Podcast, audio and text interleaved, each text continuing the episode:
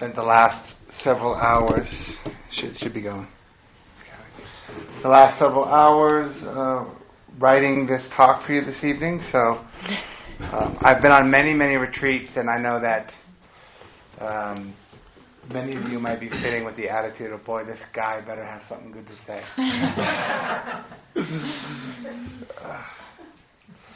yeah, you're right in the middle, I think, oftentimes. Day one, I feel like, is this very interesting place where you're been planning on coming retreat and thinking on coming on retreat and all of the aggravation and disappointment of the world you're not going to have to deal with.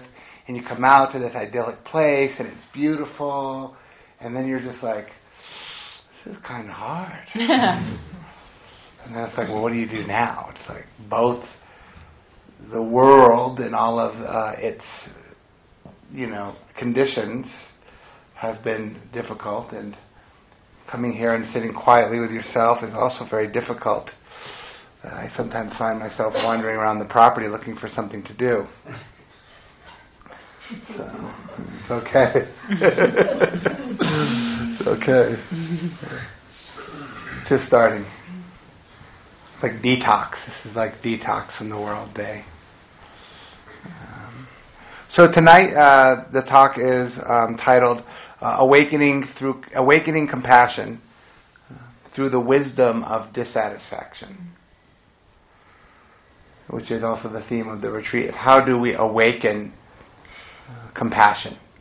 Compassion, a nice word. Most people value that word and think that it's important to be compassionate and would think of it as something that's a beautiful quality, but it's you know when you look inside yourself, it's where's the switch for that one?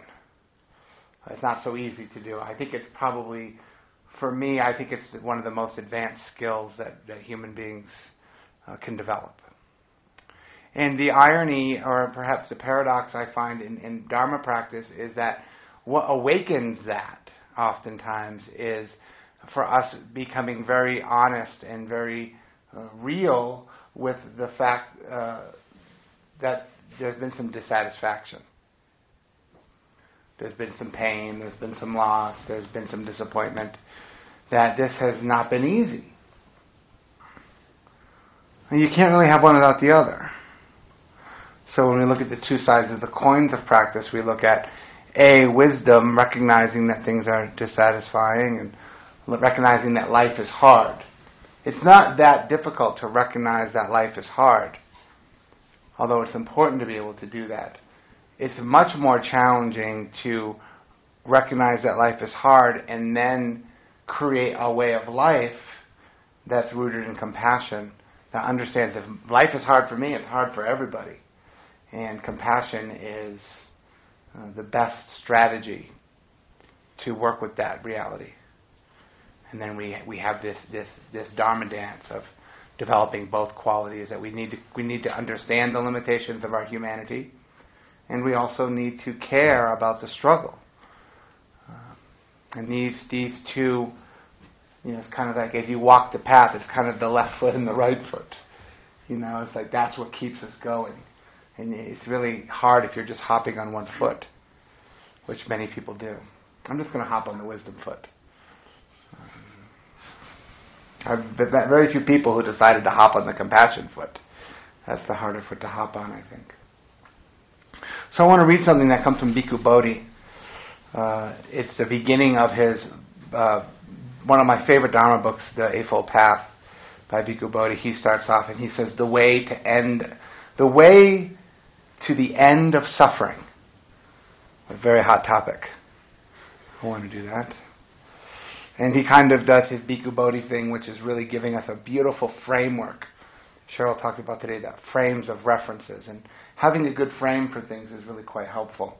So Bhikkhu Bodhi says here, the search for a spiritual path is born out of suffering. It does not start with lights and ecstasy, but with the hard tax of pain, disappointment, and confusion. However, for suffering to give birth to a genuine spiritual search, it must amount to more than something passively received from without. It has to trigger an inner realization. a perception which pierces through the facile complacency of our usual encounter with the world to glimpse the insecurity perpetually gaping underfoot. When this insight dawns, even if, om- even if only momentarily, it can precipitate a profound personal crisis. It overturns accustomed goals and values, mocks our routine preoccupations, and leaves old enjoyments stubbornly unsatisfying. At first glance, such changes are generally not welcome. We are trying to deny our vision and to smother our doubts. We struggle to drive away the discontent with new pursuits. But the flame of inquiry, once lit, continues to burn.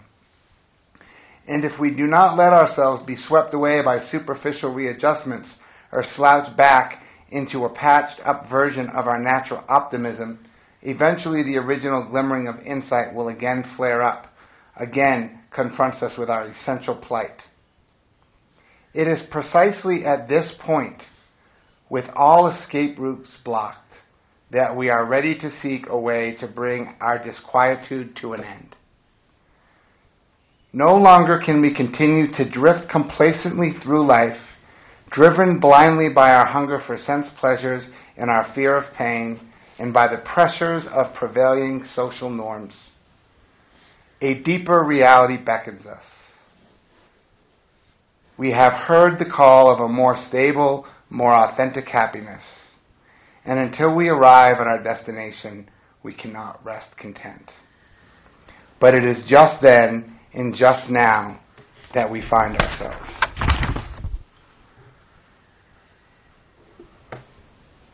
Very articulate, Bhikkhu Bodhi, I believe. and I think he really is, for me, pointing almost to the exact moment in which you sit. Reflecting on some of these ideas and seeing, oh yeah, this is. Once that flame of inquiry is lit, it doesn't die easily. And so we find ourselves sitting here looking for a different way to go about things.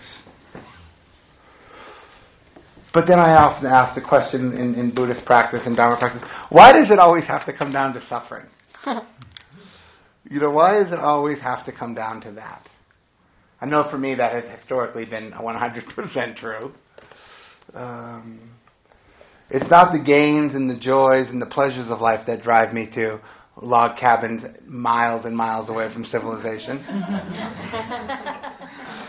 Those are not the experiences that precipitate these events. but I think it's very simple. The practice continues to shine a light on all of the ways in which we are unliberated. That's what the practice does. It continues to shine a light on all of the ways and all of the areas in which we are unliberated.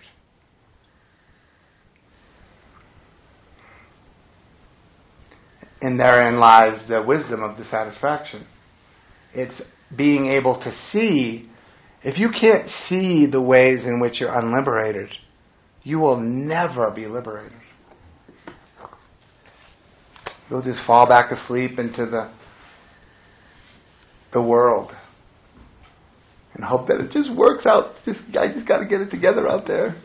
I just got to get the right job and the right money and the right. If I could just get the right things, I'd be happy. And then you go back and put your cards on that table only to realize that the house actually does always win. And I, you know, this is a game that I play constantly. I'm not a gambling man by nature, but why I continue to put my cards back on the table of the world is really going to provide me with eternal happiness. I, am that's why I go see a $200 an hour therapist twice a month, just to try to sort that one out, because I have no idea why I do that.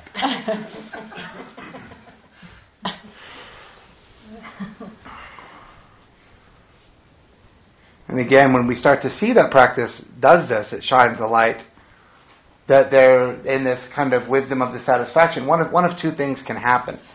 One, on one hand, we can become very encouraged and very inspired and very motivated to say, okay, well, if this is the challenge, uh, if this is the issue at hand, I'm, I'm up for it. I'm up for it. Or uh, you can become overwhelmed or depressed or cynical or just think like, Ugh. so again, it's it, it, and we as we will teach constantly throughout the week, it's in the attitude of our experience that dictates which way we go in that regard. Do I feel overwhelmed? Do I feel like the world is collapsing in on me and around me? Or am I up for the challenge?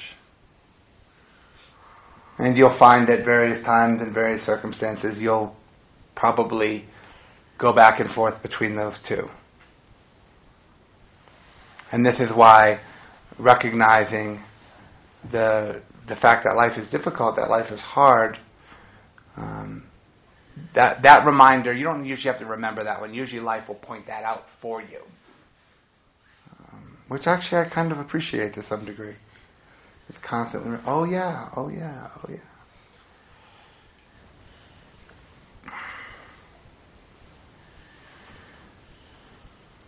And this has been the, the, the common thread and theme for me for the last 22 years is that um, you can't have the end of suffering without the suffering. It would be nice if that were the case, but that's not how it works. And it's these types of experiences that have been the prompting for for my practice and getting me uh, sitting when I was 19 years old. It was suffering that got me in the door. Um, and when I left the building, it was suffering that got me back into the room over and over and over again. And so again, we oftentimes, you know, it's very difficult to not view the word suffering or difficulty or life is hard in a derogatory way. The Buddha summed this up in one word, and he said that life is dukkha, that there is dukkha in life um, the First Noble Truth. Uh, life is hard, life is difficult. But the interesting thing that I've noticed lately in my study is that the Buddha doesn't speak in any derogatory way of dukkha. He just says that it's there. It's actually us, and I think Western psychological conditioning that has sort of deemed dukkha a, a bad term or a, a negative view. But I, I don't believe the Buddha holds it that way.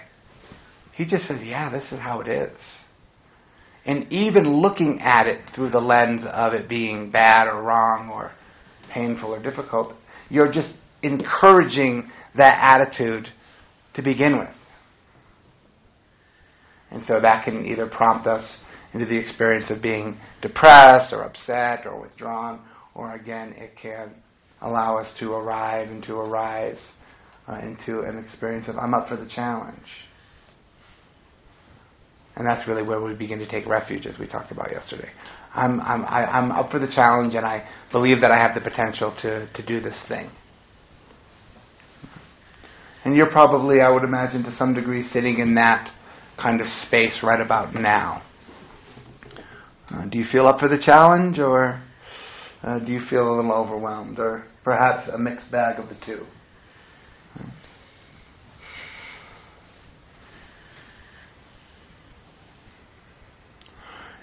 And so, you know, I think that what the Buddha found out when he awoke, this term awakening gets, I think, more privilege than it needs. Um, he seemed to come to the reality that uh, basically that people, himself included, tended to suffer in very unnecessary ways. Do you find that you suffer in unnecessary ways? And this was his interest. This was his spark of curiosity. He wasn't interested in traveling to other realms and breaking, you know, into this sort of Buddhist heaven enlightenment term that it has been turned into over the years. I believe he was very interested in his own humanity and saw in a very real way in his own mind and body that he experienced a lot of suffering that was extremely unnecessary and maybe even avoidable. And then it's told that he awoke to this Dharma that through his own practice, through his own mindfulness practice. that he developed a system of mental training, which is what we're doing here. You guys are in training. I feel like we, we're practicing, but you're really more in, this is more training than practicing, I think. You guys are really, really uh, doing what most people on this planet will never even attempt. And he developed this system of training where we could begin to observe the mind with the mind and start to recognize and see clearly for ourselves the ways that we create suffering for ourselves. And that we can have these radical interventions on that. You have the ability, you have agency, you have the potential to, to intervene on the suffering process. And essentially that's what the whole of the Dharma was established to do for us, was to give us a mode of operating. The Buddha just sat quietly and observed his own experience with such skill and with such precision that he realized that we had probably somewhere in the very prefrontal cortex of our brain this really, really underdeveloped but extremely amazing software called mindfulness. And that if we could just shut up for two seconds and stop thinking up too much about everything all the time, that if we could just hearken, we could actually see that we could see this Dharma that he called it, the way things are, the way things happen. That this is, it's not just a, uh, life is not just a series of random events. that there is some uh, there's a middle way between things being determined and things being random, and that we have the ability to intervene on the process. and what an amazing thing to discover. And also, what an amazing thing to recognize, and I'm certain that you've all recognized it, or you would not have probably come all the way out here. So, at some point, probably many times, but at least I would argue for all of you, at least for one time, something got lit some internal intuitive wisdom got switched on and you saw things in a way that you hadn't before. And Matt, that you took the blue pill and went all the way down into the matrix. And now we're all seeing how far down does the rabbit hole go. and so he speaks very, in two circumstances, he speaks about this Dharma in a way that I think is very, very interesting. And one of, one of the sutras is, is translated as divisible Dharma. And he says, This Dharma that I have reached is, is clearly visible. He says it's immediate, it's inviting, and it's uplifting. And it's actually literally right here, right now. But there tends to be obstacles and hindrances and things in the way that keep us from seeing that. And we've all had those moments. I joke about this often in my classes. Uh, have you ever had the moment while you're meditating and you thought to yourself, I'm totally meditating right now. this is it. totally calm. Oh, this is going to be like any second now. It's going to be like total liberation for me. and ironically, all that thinking, what all it does is ruin the experience you were just having. But we've had that. That there's a way in which we can perceive experience um, that is very inviting and very un- uplifting and very immediate. And the Dharma is not like Star Wars. It's not, you know, a long time ago in a galaxy far, far away, there were these people who practiced Buddhism and were happy. And maybe if we just try really hard, and we sit retreats and we, and we strive that we'll someday get there. We're actually not trying to go anywhere. We're trying to actually stop that whole strategy of going somewhere, drop that and arrive here and see that everything you've been looking for has been staring back at you the whole time. But that's not it's not so easy to do that, is it? There's all kinds of things that get in the way. In another sutta, a more famous sutta, uh, he talks about this noble quest. Sometimes it's called the decision to teach. And it's one of these places uh, in the Buddhist teachings that I really like because it's a it's a it's a sutta or a teaching that's not typical in in the sense that it's not like all the other ones. typically in the Buddhist teachings, the earliest teachings, is that they're usually in dialogue.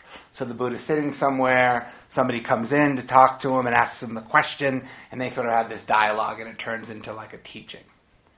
But in this particular teaching called the Noble Quest, the Buddha is actually talking to himself inside of his own mind. And he has just realized this Dharma. He's just reached something, he's experienced something that he's never recognized or seen before. We could say that he's, he's awake at this point. He sees clearly the issue at hand. Um, and he says to himself, This Dharma I have reached, I consider to myself this Dharma that I have reached is quiet, it's excellent, it's fine, it's difficult to see, it's hard to awaken to, but it is there and it is clearly visible. And he also says in this sutta, as the one I mentioned before, is he says it's sensed or it's felt by the wise. That there are people who are able to see this. And when he says by the wise, he basically means us, people who actually try to see it. Who hearken and say, okay, like, let me give this a shot. Let me just shut up for two minutes, put down my phone, stop thinking too much about everything all the time. And what he says, ehipassiko, come and take a look inside. That you have all, we have the same software program that the Buddha had. He was just a better computer programmer than we were. Mm-hmm. He also didn't have the plethora of distractions that we have, so I feel like he had it a little easier back in ancient India. I mean, how much things were there really to do back then? no movies, no restaurants, no Facebook. I mean, it's just like so they had a. I think they had an advantage. Three hundred dancing girls. Oh yeah, well, perhaps it wasn't so easy back then. And then he says something else that I've thought about for many years, and I, I've changed my perspective on it, and I think this is where he makes his call for compassion. He says that it's uh, difficult to see, it's hard to see this Dharma that I have reached. And for years I thought that he meant that it was difficult to see and hard to see, like you had to be like really good at meditating to see it. Like you had to have like really advanced skills in meditation so what I thought he meant was that you had it was hard to see, meaning that you had to have all these skills to see. But lately, I, I think that what he was trying to say is that it's hard to see in the sense that it's painful to see. That it's um, it's hard to see because we come probably into contact with some truth about ourselves in life, in the world, uh, that are maybe not so pretty maybe kind of not so easy to look at. Uh, we come into maybe see our minds in a way. We maybe see the greed and the hatred and the delusion and the ill will. We see qualities about ourselves that, that are hard to see. Uh, they're difficult to awaken to. And again, I think this is exactly what he's talking about that the practice, again, is constantly shining a light on all of the ways in which we are unliberated. And the hard thing is that actually when the practice starts to work, sometimes we don't like the reflection that's coming back. I'm like, well, man, I don't want to deal with that. I don't want to see that. I don't want to know about that. I don't want to remember that.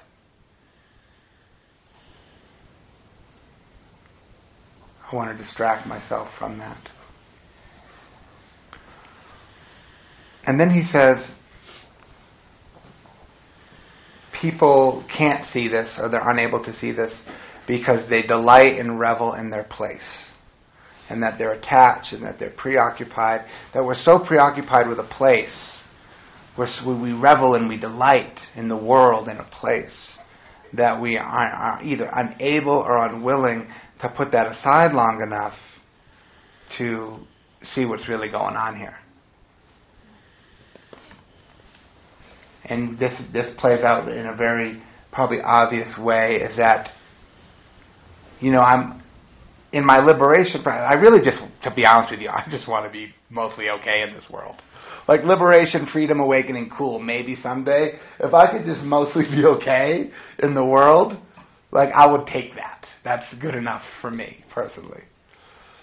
And again, I find myself constantly moving the goalpost of like, you know, this strategy you're probably painfully familiar with. I'll be happy when. I'll be happy when this happens. I'll be happy when that happens. I'm not happy right now. I'll be happy when. And, and that we, we, we delight and that we revel and that we're attached to this idea that we're actually going to get somewhere. We're going to arrive into some kind of permanent experience that is going to make all the aggravation and disappointment go away. You could call that the American dream to some degree. I, that's how I was conditioned. I grew up in a world that said if you do make the right choices and you go to the right school and you get the right job and you meet the right person and you live in the right neighborhood and you make the right amount of money, if you do all the, if you check off all the items, that you'll actually be rewarded in some sort of happily ever after permanent state of comfort and pleasure. Have you heard this theory before? this is a thing that exists. It's not just me, right? I have yet to meet anybody who has achieved that goal. But I'm constantly confronted by people who are chasing that one down.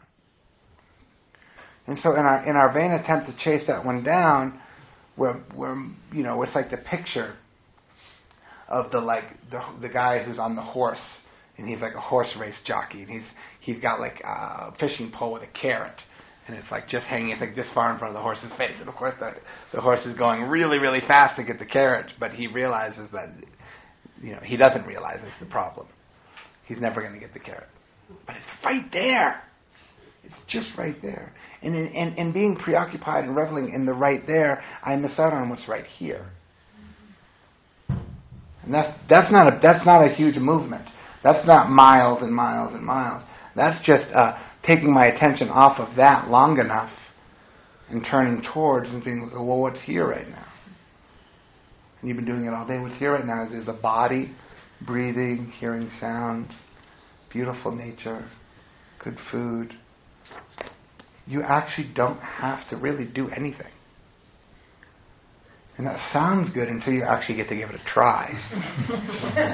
like, oh man, you know, you could, you, I could, I could, I could sell this in like a hallmark, like a hallmark card. Buy a Cedos 8,800 feet above sea level, solar powered, off the grid, no phone service, all the food, everything's provided for you. Like, oh, that's great. And then you get here and you sit on your weird little cushion and you close your eyes, and what happens? Dissatisfaction, pain, dukkha, difficulty. And then the mind looks for the better place to be. Where's the better place to be? And then you know that can go on for I think that can go on for an entire lifetime. I think many people spend their entire life looking for the better place to be. And so the, the, way he sets this up, the way the Buddha articulates this very clearly, and the way that he has attained his dharma, what he's seen, is, is actually just a gentle movement in one's attention. And also an emphasis on it's really, really hard to give the place up because we cling and we attach and um, we have a hard time with that. And even in the movement back, when we do look at what actually is here, sometimes it's painful. Painful memories, pain in the body. And so, how do we stay in that, or how do we even take refuge in that idea?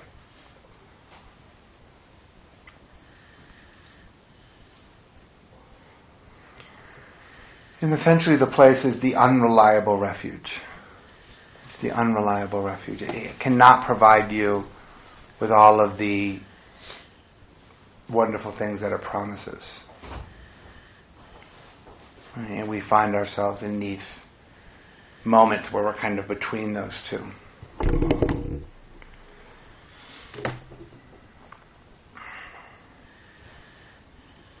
I find myself in that moment way more than I would like to admit. Way more than I would like to admit. And it's interesting, I had, I, if I were to be honest, I could say that I had the good fortune of being hit by an automobile was driving a motorcycle in Los Angeles. Which doesn't sound like, it doesn't sound right, does it? I'm not supposed to say that.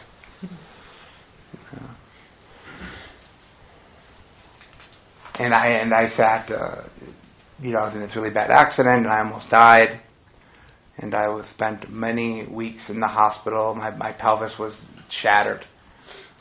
Uh, I couldn't, you know, I was I was going to the bathroom on myself, and I couldn't move, and I was just I was just at the total mercy of the people in the hospital. And that was a tough place uh, to be. And one of the things that became um, very clear to me in a way that I had known for years, but never really experienced, was the reality that compassion for pain is really the most advanced skill that one can have. Because what got me through that, what allowed me to, and honestly, I will also say I didn't suffer so much during that time. I wasn't happy to be there, but I, I, I was able to draw on some internal resource that I didn't really know that I even had. And that brings you know right into the basis of um, the what is basically the groundwork for Buddhist psychology is just you know this uh, pleasure pain thing. Big topics in your life, aren't they? It's pleasure and pain. Get the pleasure, get rid of the pain. Do that.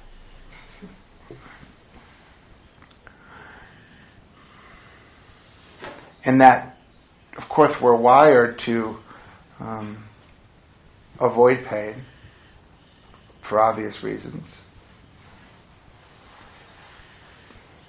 And usually in Buddhist practice, they'll talk about how we hate pain and we're aversive to pain. But I think that's true, but I think if we even back that up just one more moment, one of the things that has been very clear to me is it's not so much that I hate pain, it's that I'm scared of it. I definitely hate it too, don't get me wrong. But truth is, I'm much more scared of it than I am hateful towards it. And what happens when we start to practice is we have to start to recognize, and one of the reasons why me and Cheryl wanted to emphasize compassion on this retreat uh, is, is, two reasons. One, A, is the overemphasis on mindfulness in the cultural in general. Mindfulness is a very popular thing in this world, and I don't believe that mindfulness is going to solve all your problems. Um, and two, that both of us have recognized in our practice that the attitude in which we practice uh, has been much more beneficial to us than how well we're able to focus on the object of our meditation practice. So maybe I'll say that again. we talked about this today. The attitude in which we practice is far more important and far more liberating than whether or not we're able to concentrate on the object of our meditation well. So being good at paying attention to your breath, but being kind to yourself as you learn how to pay attention to your breath, much more useful skill, I believe. Being compassionate as I learn how to sit in my pain body on the cushion, way more valuable than whether or not I'm present or able to keep my attention focused. Of course, both are important. But it was this arising of this this compassion that really put me in this place of like having to come to terms with this idea of there being a place and how much of my life I've spent chasing that one. And you know, it happens even in Dharma teaching. Like, you know, I can't tell you how many times I thought to myself, when I become an empowered Dharma teacher and I get to teach retreats, then I'll be happy. Guess what? I'm not that fucking happy. you know? so I'm like looking for the next goalpost. You know, I was like, well, probably after I do it for 10 years. And it's just like, dude, will you just stop? like, no. I'm 42. I was like, I gotta stop like sit, sitting around thinking, what am I going to be when I grow up? you know, it's like how much how much of our time is wasted on that. I'm a lot happier than I used to be. But I'm also again my pra- again my practice has continued to shine a light on all of the ways in which I'm unliberated. Right? And I'm never never that excited to recognize a new one. I like new things. Shiny is my favorite color, but not in that regard. I'm like, oh, I, especially when you think that you've worked something through, and you're like, oh my god, I totally had no idea. So you think I just got moved back like 15 years in one moment. It's because there's no mindfulness in practicing Dharma and coming into these retreats and coming into this present moment, dare I even say, because I don't believe such a thing exists, is that there's, it's not a clean slate. There's no clean slate moment. You know? It's, it's, a, it's just the accumulation of conditions. You, you know, try to come into the present moment and forget about your memories and your pains, your old wounds, your fears, all of the things that have gone wrong. Just because they happened yesterday, 10 years ago, 15 years ago, 20 years ago, they still, they still arise and they still kind of pester us until we've been able to hold them in the light of wisdom and compassion. And I find that what's been true for me is the unliberated parts of myself are the parts of myself that are screaming at me for some compassion, and I have been unwilling to give it any. I have been withholding love, withholding compassion from aspects of my experience. And they continue to re-arise, and they continue to re-arise until I'm able to do that movement.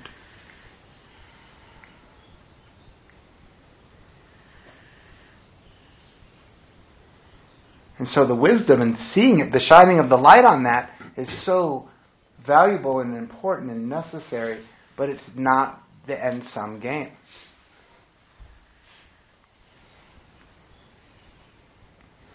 And then we become into the reality of learning about all of the unsuccessful strategies that we have developed to avoid pain.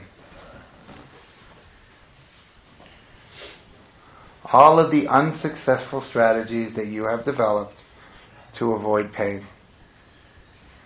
And then when you're sitting in the log cabin in the middle of the woods, and the pain arises, there's nowhere to go. face to face, eyeball to eyeball. And it's like, will you love me now? And you're like, eh. come back tomorrow. I mean, let me have one day. Give me one day before you.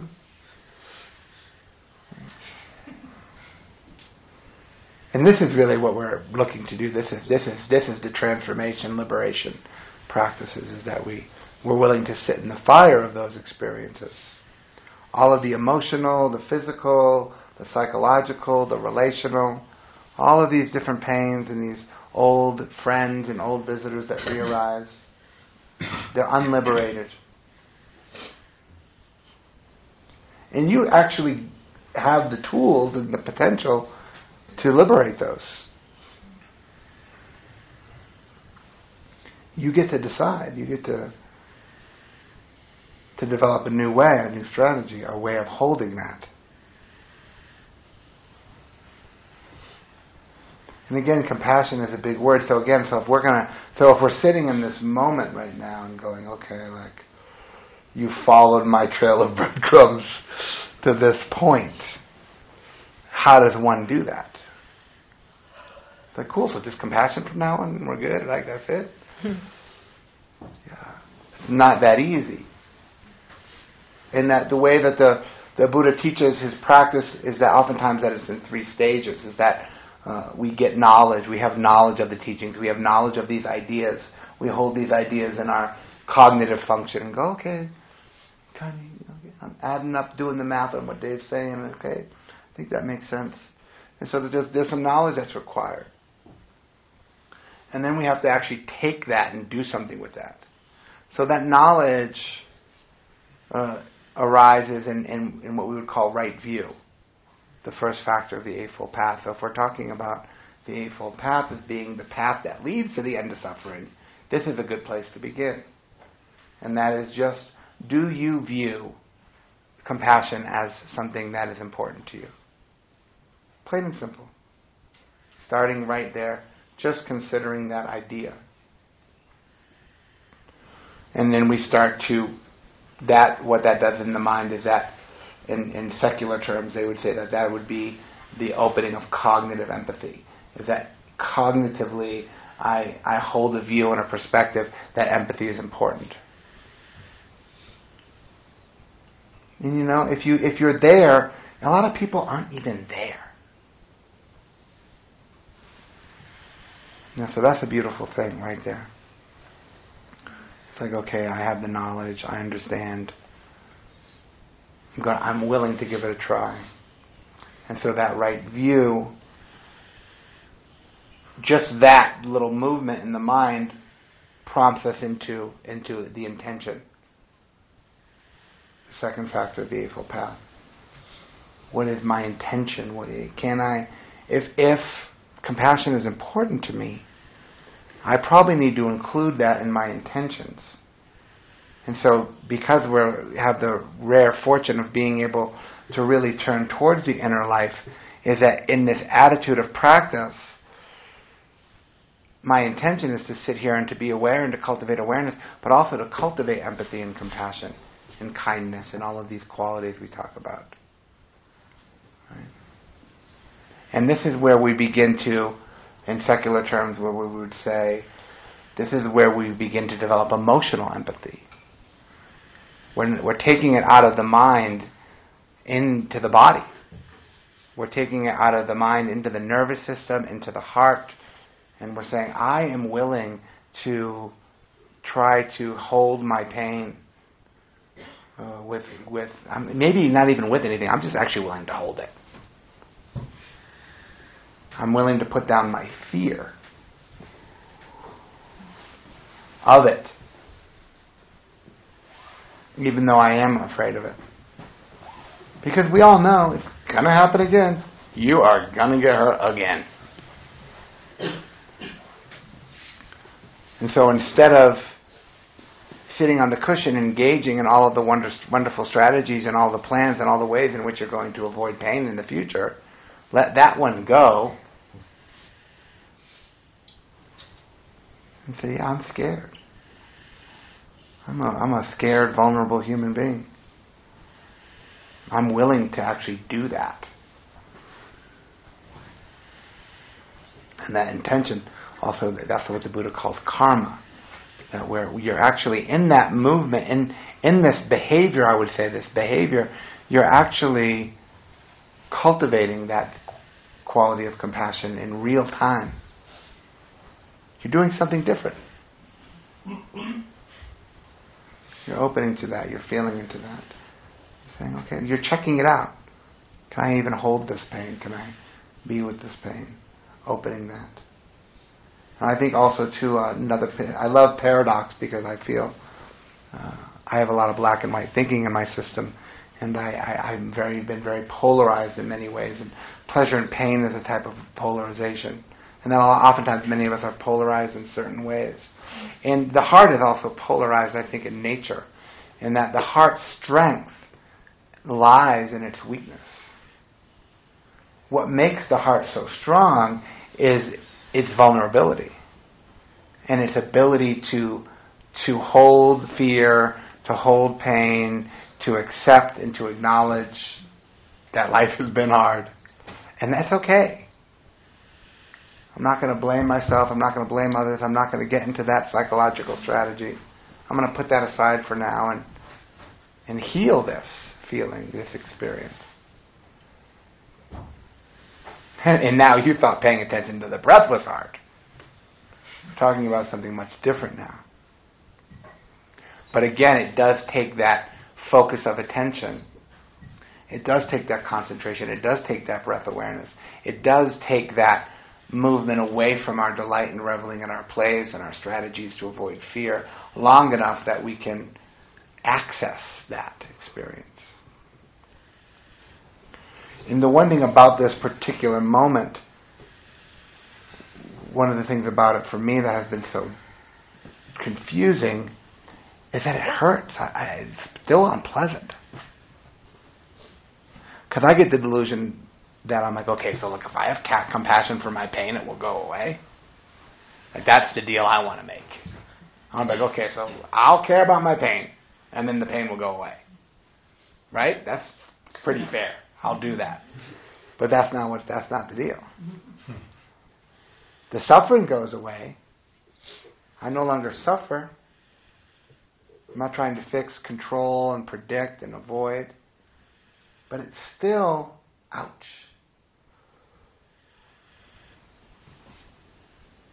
And so comp- I, I oftentimes find that moments of, of, of very visceral compassion uh, for me, and this is probably in ways in which that I'm still unliberated, is unpleasant. Setting boundaries with people is unpleasant. Sticking up for myself is unpleasant. Feeling into acknowledging things like sadness and disappointment and shame is unpleasant. I do not like it so much.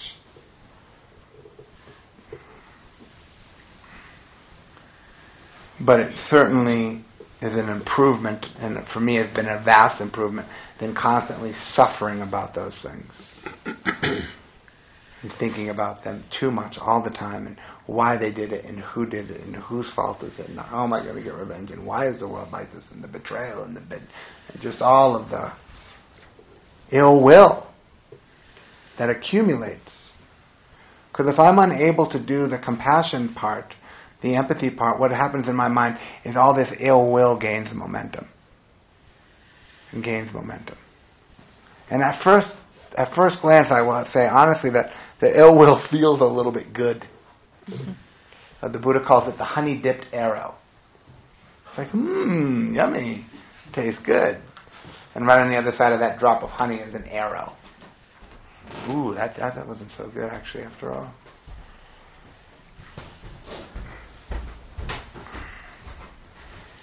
And so then we take these, and we'll talk more about this later, but I do want to include it. Is that we take this knowledge and this view and these ideas into our direct experience, and we start to really practice with those. We start to cultivate those. We start to have more access to the difficulty without being so scared about it. And really this willingness to, to have a vulnerable human experience. And to really embrace, the, embrace our humanity. I believe that's exactly what the Buddha did. All he did was fully embrace his own humanity and develop a system of training that allowed us to not suffer about the vulnerability that comes with that. That is a very attractive idea to me.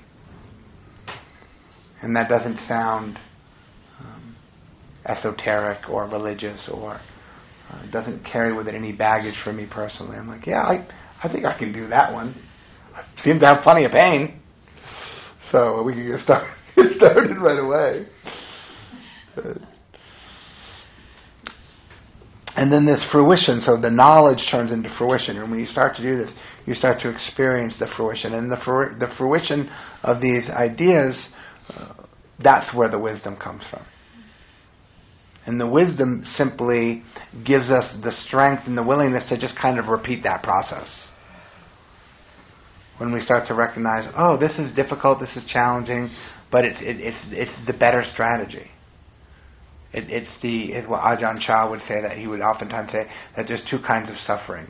There's the suffering that leads to more suffering, which I'm sure you're all familiar with. I've got a PhD in the suffering that leads to more suffering.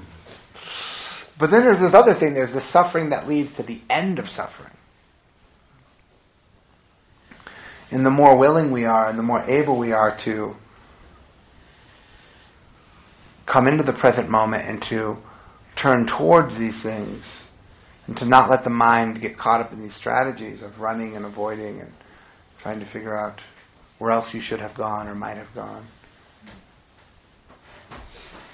That that compassion arises. So we go from this cognitive understanding to this emotional understanding to really this compassionate way of being.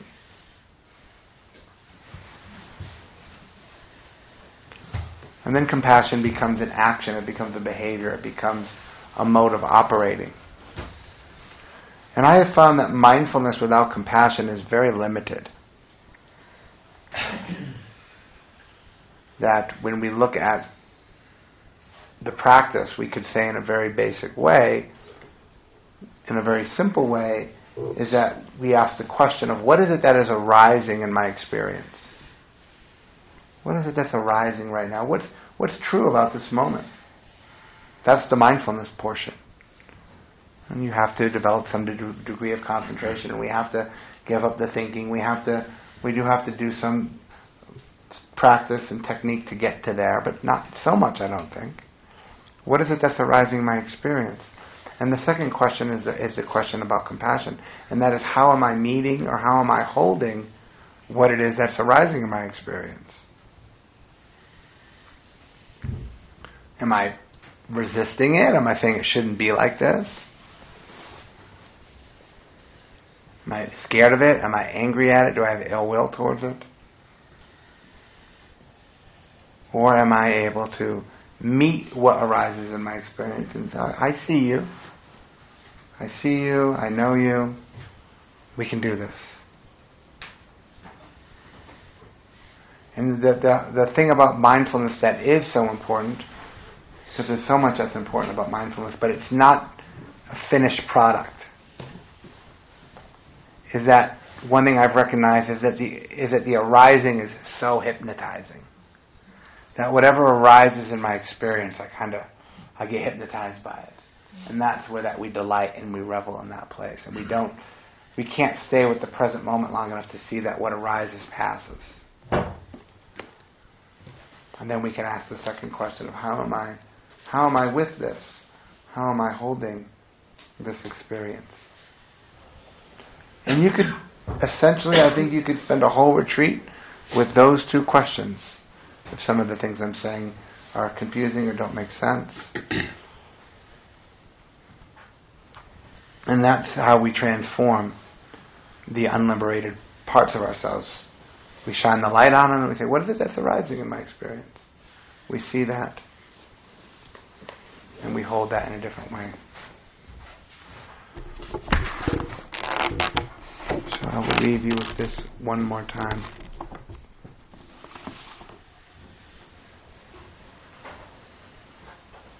No longer can we continue to drift complacently through life, driven blindly by our hunger for sense pleasure and our fear of pain, and by the pressure of prevailing social norms. A deeper reality beckons us we have heard the call of a more stable, more authentic happiness. And until we arrive at our destination, we cannot rest content.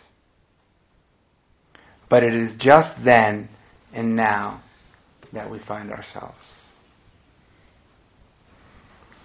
So I encourage you to come back to that as much as you can. And uh, we have a period of walking. And I believe there's one more sit, is that correct? Mm-hmm. Nine o'clock. Nine o'clock. So I offer these thoughts and ideas for your reflection. I hope that you find them useful. And please practice well. And uh, very uh, pleased and honored and really uh, so much appreciation for the hard work that you're doing. And, and I, I truly believe that it will pay off um, for you. So um, practice diligently, and um, we'll see you very soon. Thank you.